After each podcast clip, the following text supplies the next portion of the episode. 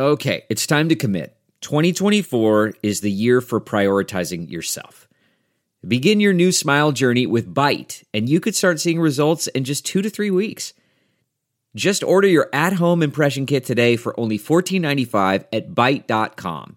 Byte clear liners are doctor-directed and delivered to your door. Treatment costs thousands less than braces, plus they offer financing options, accept eligible insurance, and you could pay with your HSA, FSA. Get 80% off your impression kit when you use code WONDERY at Byte.com. That's Byte.com. Start your confidence journey today with Byte. Speculative failure. How China's biggest nickel producer got caught out in the futures market. Published on Week in China. Narrated by Elise Ribbons. Chinese investors sometimes refer to demon stocks. These are characterized by logic-defying lurches in their share prices and are frequently associated with improper market disclosure and insider trading. There's a metal that's also earned itself the demon moniker, nickel. Since its trading debut on the Shanghai Futures Exchange, SHFE, in March 2015, demon nickel has been known for extremely volatile price shifts. Much of the trading in the metal has been dominated by a few heavyweights, including Qingshan Holding Group, which is based in Wenzhou, a coastal city in eastern China, with a reputation for producing some of the country's savviest speculators. Qingshan is not only China's biggest nickel producer, but also an active player in the futures market. Last week, it stumbled into a major crisis, however, when its massive short position was dangerously exposed by an unprecedented spike in nickel prices at the London Metal Exchange, LME. Qingshan is now fighting for its financial survival at a time when other commodity prices are also surging in response to the Russian invasion of Ukraine. That has led some onlookers in China to describe the situation in more political terms as an epic encirclement battle, in which financial warfare is being waged by unspecified forces against a strategically important Chinese firm. But what has really happened? Step forward, Qingshan. Unlisted Qingshan is little known by most of the world's stock market investors, although it has a wider reputation in the commodities trading market. It was founded by Xiang Guangda in 1988, when he left a state-owned factory to start a company supplying window frames and parts for cars. With the encouragement of state-owned car makers such as FAW, Xiang then moved into the stainless steel industry, Economic Observer reports. Nickel's role as an industrial metal had for decades focused on the steel production process, where it was valued for its anti-corrosive properties, with higher grades extracted from nickel sulfate. The metal was never considered a particularly scarce resource, mind you. There's abundant supply in Indonesia and the Philippines, though that largely comes from the form of nickel oxide, which can be more challenging to convert to a high-quality end product at a consistent profit. The nickel price briefly surpassed $50,000 per ton in 2007, thanks to China's need to feed a rapidly growing economy. As with many other commodities at the time, China had a huge demand for nickel, but little say in setting its price. That's when Qingshan stepped in as an industry disruptor. Xiang's company plowed ahead on the thinnest of profit margins and then focused mainly on the production of nickel pig iron, a semi-refined product that is a cheaper alternative in the stainless steel manufacturing process, especially as compared with purer nickel compounds extracted from nickel sulfate. This approach also helped Xiang to forge closer relationships in Indonesia, where Qingshan invested in industrial parks to house production chains running from the mining of coal and nickel oxide through to electricity generation and the extraction of nickel pig iron. As of 2021, Qingshan was producing 600,000 tons of nickel a year, about a fifth of the global output, and had emerged as one of the world's top 500 firms in terms of revenues, with more than 300 billion renminbi, or $47 billion, in sales. Xiang's rise to the role of the nickel king upended the global supply chain of nickel. The metal's price dipped below to about $8,000 a ton in 2015. However, it has rebounded more strongly in recent years as automakers discovered that adding more nickel to electric car batteries improves their energy density, which translates into more driving range per pound of battery. As demand for electric vehicles, EVs, began to accelerate, especially in China, so too did the price of nickel. The expectation is that the revolution underway in electric vehicles is going to put more upward pressure on prices as well. Such are the concerns that Tesla boss Elon Musk demanded in 2020 that miners produce more nickel and avoid bottlenecks. Once again, Qingshan has stepped forward as a disruptor, announcing in early 2021 that it had achieved another breakthrough in converting nickel pig iron into nickel matte, an intermediate product that can be further processed into battery-grade nickel. It shipped its first batch from its Indonesia plant last year, with 3 production lines now under operation with monthly capacity of 3,000 tons, researcher Mai Still reported in January. The hopes are that the new process could open up a new source of battery-grade nickel from cheaper ore in Indonesia. Qingshan has not only led the technological advance of the nickel and stainless steel industry, it is also the sector's trailblazer when it comes to expanding overseas. It has single-handedly remodeled the industry and has made great contribution to the growth of the EV sector, wrote WeChat blogger Fengbao Zhuang, which means King of Storm in Chinese. A veteran commodity trader, many of his articles have gone viral in China since Qingshan's short squeeze at the LME this month. Qingshan speculates on nickel prices as much as it produces the metal? Qingshan has a ferocious side in the futures market. It's a crocodile that all the traders want to avoid, Fengbao Zhuang also warns.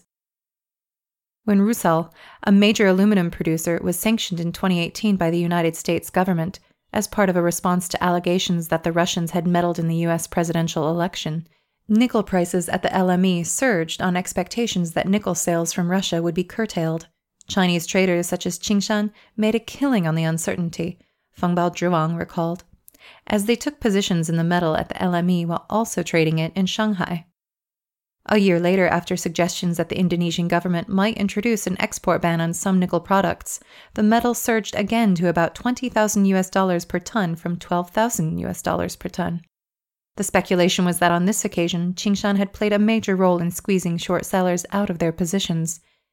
Inventories of nickel at the LME plunged by 100,000 tons to about 30,000 in less than 2 months. It's an open secret that the metal is being taken up by China's Qingshan Group, the great disruptor of the stainless steel industry, and possibly now of the nickel market, Reuters reported in November 2019, adding that the stockpiling had triggered an investigation from the metals exchange. While it's perfectly normal for a nickel producer to hedge its risks by shorting futures of the metal it produces, a position to the tune of more than 100,000 tons looks excessive. However, the Chinese heavyweight might have grown overly confident in its own influence, as Fengbao Zhuang put it, as counterparties are now dealing with a big brother with a lot of money, nickel stocks, government backing, and insider information. This time round, Qingshan was on the wrong end of the trade.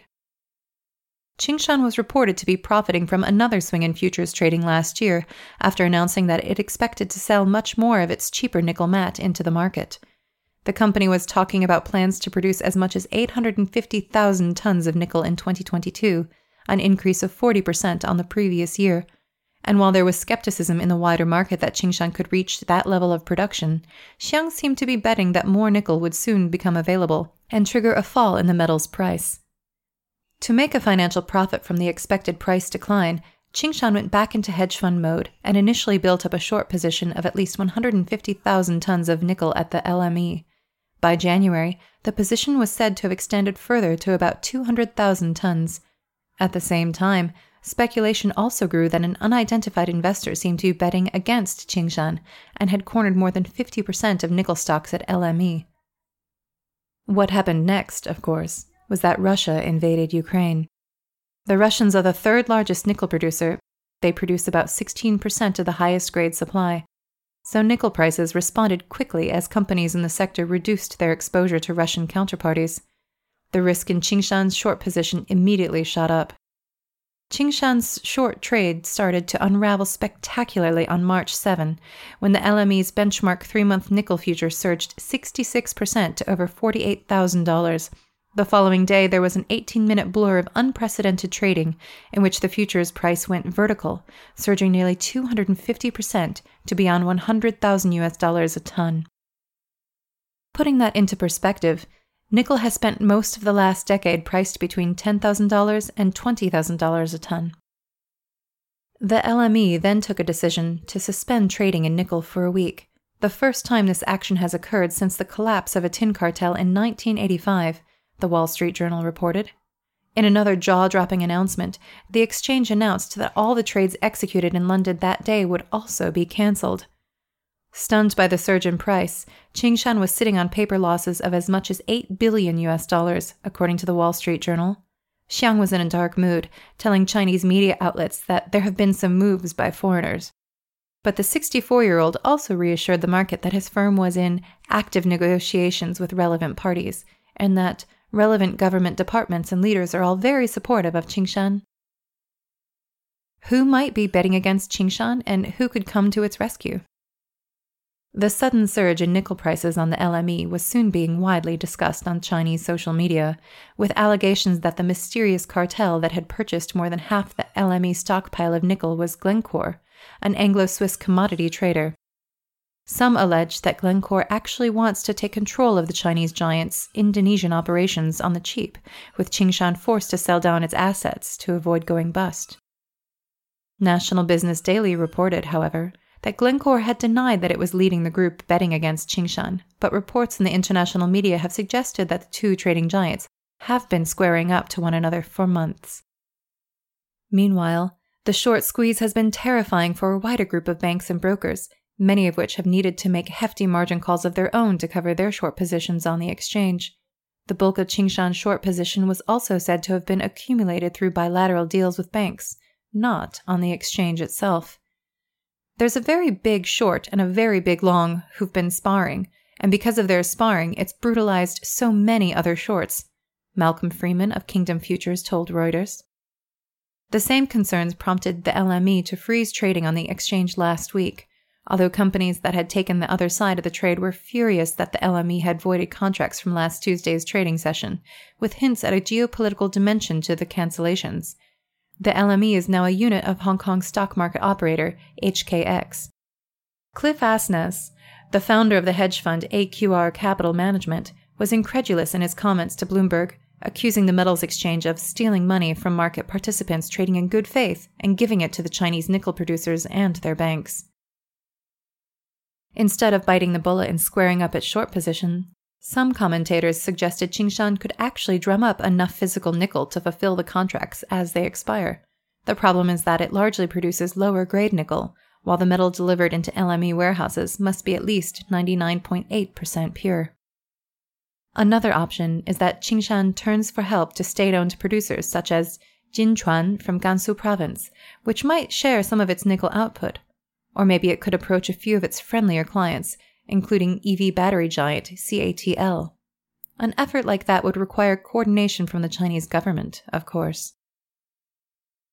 Is Qingshan a victim of financial warfare against China? A populist school of Chinese social media bloggers have suggested as much and demanded the Chinese government step in and offer help. Previously, China had little say in nickel's global supply chain. Qingshan's rise has changed all that. That's why a few years ago Chinese media outlets described Qingshan as the Huawei of the nickel market. The big difference, however, is that Huawei has never engaged in overly risky financial operations in the manner that Qingshan has routinely executed. That's why not all onlookers are buying into the notion that the Chinese government should come to Qingshan's rescue. Indeed, this is not the first time that a major Chinese firm has made disastrous bets in the commodities or derivatives markets in the name of defending China's energy and natural resources security. CITIC Pacific, for example, was the first to make a major investment in Australia's iron ore mines, but the state-backed firm suffered a $2 billion loss after making a bad bet on currency hedge in 2008. The Singapore-listed China Aviation Oil also collapsed in 2004 after its derivative trading in jet fuel went terribly wrong. Less than a year later, a rogue Chinese trader infamously built up a short position of more than 200,000 tons of copper. All these costly precedents were a result of excessively speculative trading, National Business Daily concluded.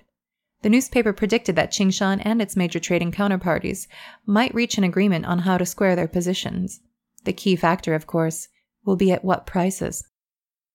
Tough negotiations were still ongoing this week. Meanwhile, the nickel price fell to around $45,590 US dollars per ton when trading in the metal was resumed at the LME on Wednesday. The Financial Times reported that the reopening was not without glitches. After newly installed curbs designed to prevent prices declining by more than a 5% limit that had been set were breached and forced the LME to halt electronic trading just after 8 a.m. to investigate the problem. The market reopened for a second time at 2 p.m. The chaotic resumption of business is a further embarrassment for the LME, the FT noted disparagingly, adding, Wednesday's bungled restart follows one of the most dramatic episodes in the 145-year history of the LME.